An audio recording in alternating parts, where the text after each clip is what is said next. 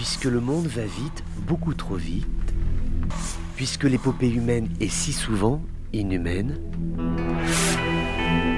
le journal des colères du monde, c'est vous qui l'entendez, mais c'est lui qui vous écoute.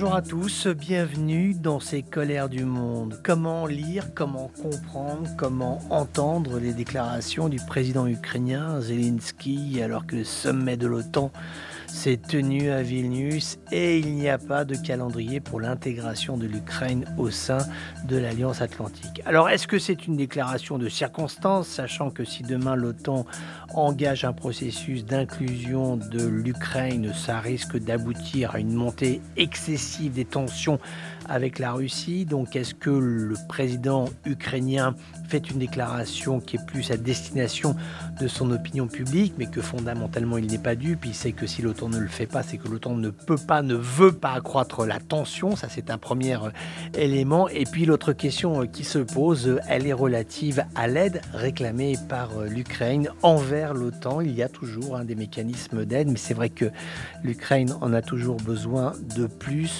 de plus fort, plus d'hommes, plus de matériel et surtout plus d'aviation, puisque à ce jour, l'aviation russe n'est quasiment pas intervenue. La marine nationale russe également, mais elle est a priori moins impactée, moins impactante sur le terrain, même si, bien évidemment, les navires aujourd'hui ont des capacités de tir qui sont telles qu'ils peuvent agir en profondeur dans les terres depuis les rivages d'un pays. Donc voilà, il y a ce qu'a demandé euh, l'Ukraine. Qu'est-ce que l'OTAN aujourd'hui est prêt à lui accorder avec néanmoins des gestes qui sont faits. Ce sont des gestes significatifs, notamment la Norvège, au nord de l'Europe, a décidé d'accélérer son aide militaire envers l'Ukraine, une aide qui s'élève à 220 millions d'euros. C'est de l'argent qui sera donc donné aux Ukrainiens de telle façon à ce que ceux-ci puissent acquérir du matériel, puissent mettre de l'essence dans les chars. Huit chars léopards norvégiens ont été livrés à l'Ukraine, mais aussi il faut mettre des munitions dans les fusils qui sont utilisés sur les lignes de front.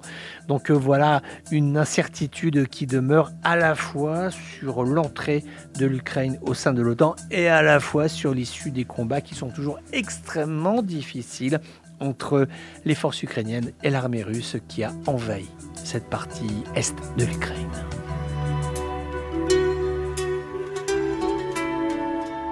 Voilà, c'était les colères du monde d'un jour comme les autres, mais qui n'étaient pas tout à fait comme les autres. On se retrouve bientôt pour d'autres colères du monde.